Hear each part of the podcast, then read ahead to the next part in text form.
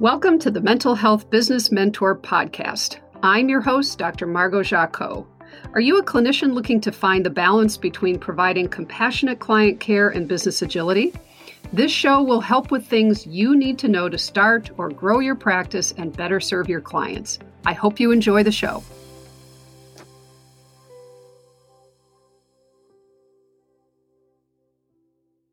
Hi, I'm Dr. Margot Jacot, your mental health business mentor. So glad you're here with us today. And today I get to have Deanna Shoss of Intercultural Talk, our marketing guru, and Chris Purtell, our fabulous outreach coordinator and podcast producer. All of us are here today. Good morning. Hi, Margot. Good morning, Margot. So, today, folks, we are going to talk about a, a topic that is really near and dear to my heart. It is about our culture. I, I, love talking about culture, and maybe there's some ways to think about culture that we don't typically think about it. So I'm hoping we can dig into some of that today. So, Deanna, what is at the top of your mind? When I think of culture, it can be this amorphous term, but I think of things like going to the grocery store every day. And when you ask somebody where something is, you've got the people that say it's over there and vaguely point. You've got the ones who will give you the aisle number and the product placement. And then there's the stores where no matter what the employee's doing, they will get up and walk you directly to the item that you're looking for. That is part of the culture of a business.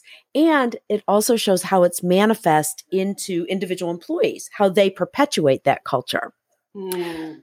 So, Margot, my question for you is how would you describe the culture of the Juniper Center? So you and I have had this conversation, and boy, I would hope that people on our team would know this. And I, I think I'm just going to make sure that we continually talk about this because it's that important. So our culture, probably one of the biggest tenets, is that the person matters, that the clinician matters. Of course, the client matters. I mean, we we all know that, but the the administrative staff matters. So being able to bring your whole self, whoever you are, all of your bumps and bruises and anything else that's going on, uh, something that makes you different, something that makes you unique. I love those things being a part of our culture. And that work life balance. And, you know, those are kind of buzz terms oh, self care and work life balance. And what the heck is that? But part of our culture is that you matter so much that what is going on for you is of paramount importance if you're getting burnt out, if you're not feeling well, if you're having a hard time in your life, I want you to have space to deal with that, to take care of that. And that is most important. So that's a big part of our culture. Another big part of our culture is connectedness, being together, having opportunities to talk to each other. Those are a huge part of our culture. And of course, that looks different now. I think how we were able to make that happen prior to COVID was very different than it has been during COVID. We'd have regular retreats and dinners and places and times to connect. That's been a big part of our culture as well. And probably the biggest one, I would say, Deanna, is this sense of support, of caring about and making sure that the people that we are serving feel like they are cared for. Margot, it's interesting that you say, oh, these maybe are, are buzzwords. We're a therapy practice. Of course, we care for each other. But here's what's important when you talk about culture it doesn't matter if someone else has some of the same values as you do. Your culture is, it emanates from your own values, and you have to articulate it. Right. Like it's important that even if it sounds like someone else may have said this or or doesn't everyone just know this, no, it's really critical to write down what those values are as the ability to to have them manifest or adopted by people within the organization. Because some organizations, especially in corporate culture, the idea is culture starts from the top. You're the head of the organization. So culture starts from the top and trickles down. But you've said you've talked about an analogy of that culture is actually from the bottom up. Can you talk more about that? Oh, definitely. I love that. So, we are the Juniper Center. The juniper is a tree. For anybody who's not aware of that, I can't tell you how often I've had people say the Jupiter Center, like the planet. No, it's Juniper like the tree. And I like that analogy as, as I think about what our organizational culture is, what our organizational chart looks like. It looks like a tree It's not top down, it's bottom up. I'm at the bottom as the practice owner. My responsibility and my commitment is to hold up and support and give nourishment and nutrients, just like a tree, on up uh, into the branches and up into the leaves beyond. That's really what our culture is like. So it starts at the bottom with support, supporting the next level and the next layer. And then it's their job to support the people above them and the people next to them. That's a really important part of our culture. So, as you hire new people, do you screen for culture or is it communicating expectations about your culture as you interview new clinicians? You know, it's probably much more of the former. It's, it's that I am screening for culture and I go so much on my gut, which is so hard to articulate. Well, how, how do you do your hiring process? And I now have gotten better at being able to say, well, I do this and I do this and I do this. But the truth of the matter is, I'm sitting with what does it feel like to be with this person? Do I like being with them? Do they feel to me like someone who's going to fit well within our culture. It's really important for me to have people who like to be an active part of a team. Somebody who just wants to be an island and out there doing their own thing, that's fabulous. That's probably not a great person for us. That's not really feeding into our culture. So when I'm screening for it, I am listening for and asking people, what is it like? What kind of teammate are you? What would it be like for you to work with a team? How do you participate as a member of a team? So I am communicating that very intentionally. Now, that said, Deanna, you used the word expectation. It's not an expectation per se. When I think of expectation, I think of a demand. I am not requiring that of people, but I do want people on our team who are interested in that, that it's important to them to be connected to the other people around them as well. It's important to note that your team, though, is very diverse and you have conscientiously increased that diversity as you've expanded the team over the past year. And the reason that's important is, is that people wanting to be part of a team doesn't mean they come to the team in only one way, that you're accommodating different styles and approaches, introverts, extroverts, all different backgrounds as you interview. Are there any key indicators that you see? That you can tell. Because sometimes when people talk about fit, that yet used to be code in the diversity world of, oh, it's not a right fit mm. for what we're doing. How do you manage that diversity and fit at the same time? Well, if somebody has a kind of diversity that is different than what we already have, you know, we have a huge queer population in our practice. We have people of color, we have people of, of varied religions. I love all of that. I think it brings such a richness to our team and to the work that we do and to us as people, right? As therapists. It's definitely not a one style fits all. That said, I'm also aware that there is an impact on our culture when we bring in people who are a bit different. Oh, we were so homogenous when when the practice first started. Pretty much all middle-aged white women. I mean, that was us in the beginning. And that actually worked well. That wasn't a bad thing because the practice had started out as just me. And as I was growing, I needed to hire on more people who were like me because referrals were coming to me. So I needed people who were clinically like me so that I could say, well, look, I'm not available, but I've hired this person. I know them well. I know their clinical skills. They're very much like me. I think they'd be a good fit. So, and meaning that they would be able to bring clinically what the person was looking for if they had contacted me. So as we've grown, that has changed. There are people who are very different than I am. And in fact, there are times I have intentionally gone out, this sounds kind of crazy, but look for people who are the opposite of me. They're nothing like me clinically. They're very different from from how I am personally. But again, there are certain things like they want to be a part of a team. They don't have to be an extrovert. I think I tend to be more extroverted. That's okay. I don't have to. I don't have to join in with everything. But they do need to be able to say, okay, so it's important to me that I get to bring my whole self. Yes, that's a value of mine. It's important to me that there is a team here, that there is a community, that I want to be a part of that community. It is important to me that work life balance is really something that's taken seriously here. And then I'm going to have a lot of autonomy to do the things I need to do clinically. I'm going to be a really good clinician, but I'm also going to participate in a way that, that contributes. And another short way to look at what is culture is what is it like to work here? Yes. How do you communicate that to new clinicians that might be joining the practice? Well, inevitably in an interview, Deanna, I say to people, okay, so now we've had this whole conversation. I tell people all these things because they'll say, well, well, tell me about the practice. What is it like to work there? And I say, let me tell you from the beginning, these are the values that have been important. I really want all those things that we just described.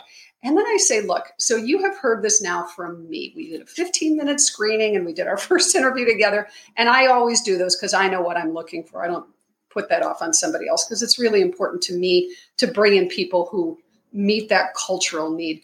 So I say to them, it's like I'm holding up my baby saying, Isn't it cute? right? Oh, what are you going to say? Right? I want you to also, new clinician, considering perhaps this will be a good fit for us to work together.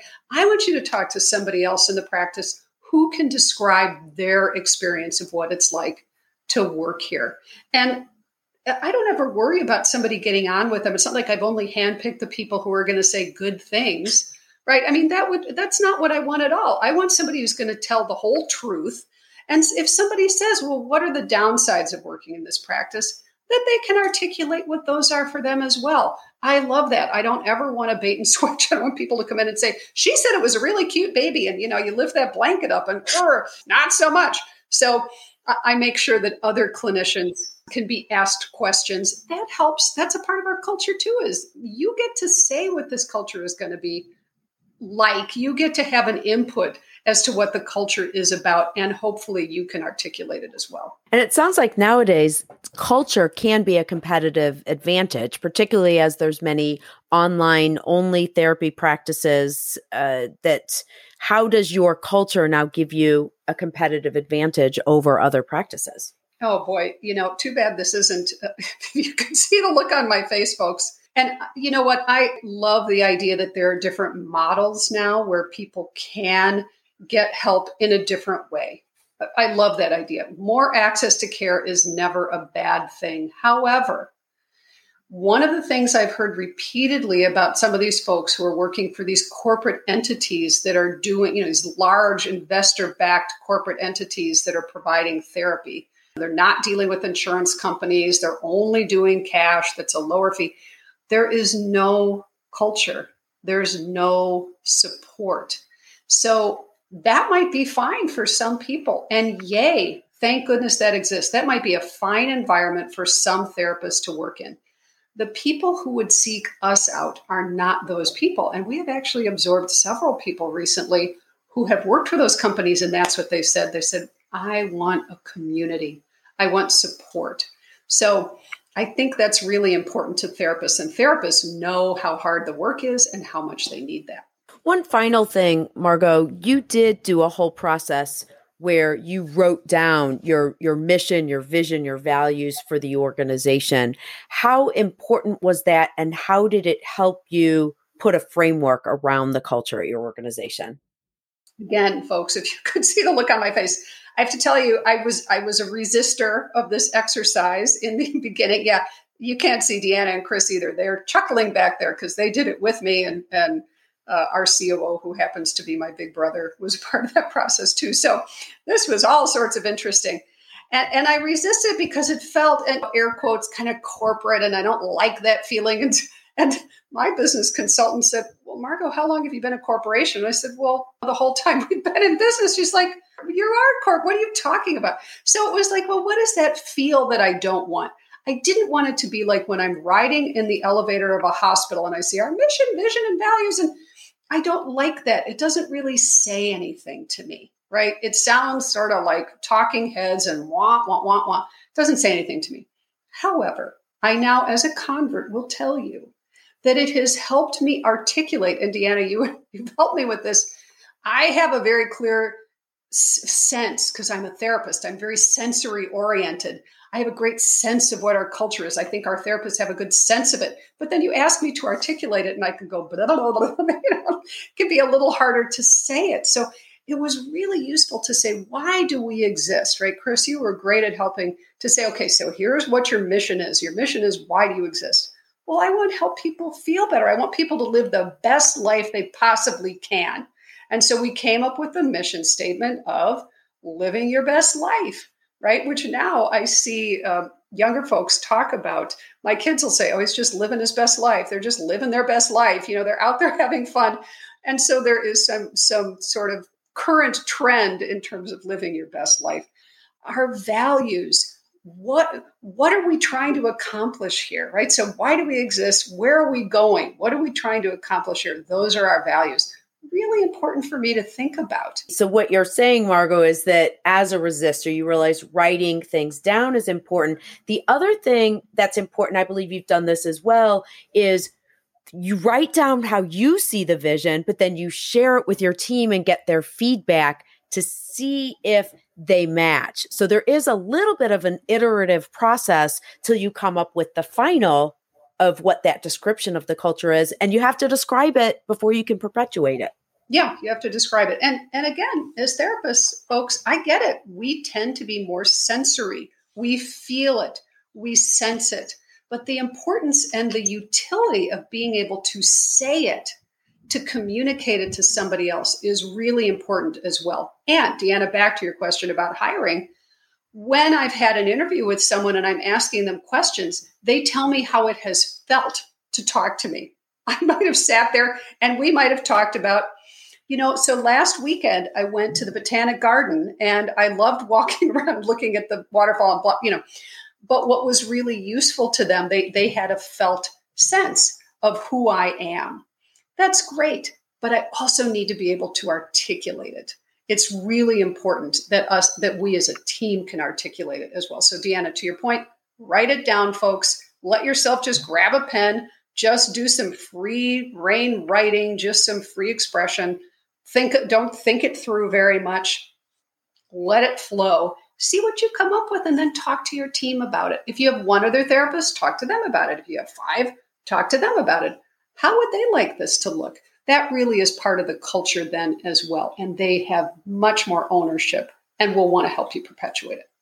They sure do. And you you hit it. Culture is what does it feel like to work here? So so the fact that people have this sense of what it feels like means that you've done a good job of articulating it and thinking it through because ultimately your culture is that sensory experience of working with you. So fantastic work, Margot. Well, thank you. Thank you. yeah. It, and, it, and I'm glad we're talking about this, Deanna, because when I talk to other practice owners, they kind of feel the same way like, well, it's kind of how it feels, right? Because that's the kind of people we are. So, in the end, folks, I would say number one, know that you have a culture, whether you've thought about it or not. You have a culture. Culture exists. It's intentional or not. Why not make it intentional? To help make it intentional, write it down. Just do some free, free rein writing and talk to your staff about it and see what input they would like to give you as well. Are you spot on? Do they share this with you? Is there something you haven't thought of? So, those would be some things that I would love for you to take with you today. So, culture exists, make it be a good one. Deanna Shoss of Intercultural Talk, thank you so much. Chris Pertel, as always, thank you for your time and effort with the podcast. Thanks so much for joining us today. We'll look forward to having you with us next time. Be well. You've been listening to the Mental Health Business Mentor podcast with Dr. Margot Jacot. If you enjoyed today's show, please subscribe so you don't miss an upcoming episode and head on over to the mentalhealthbusinessmentor.com website for resources and additional information. Thanks so much for listening and be well.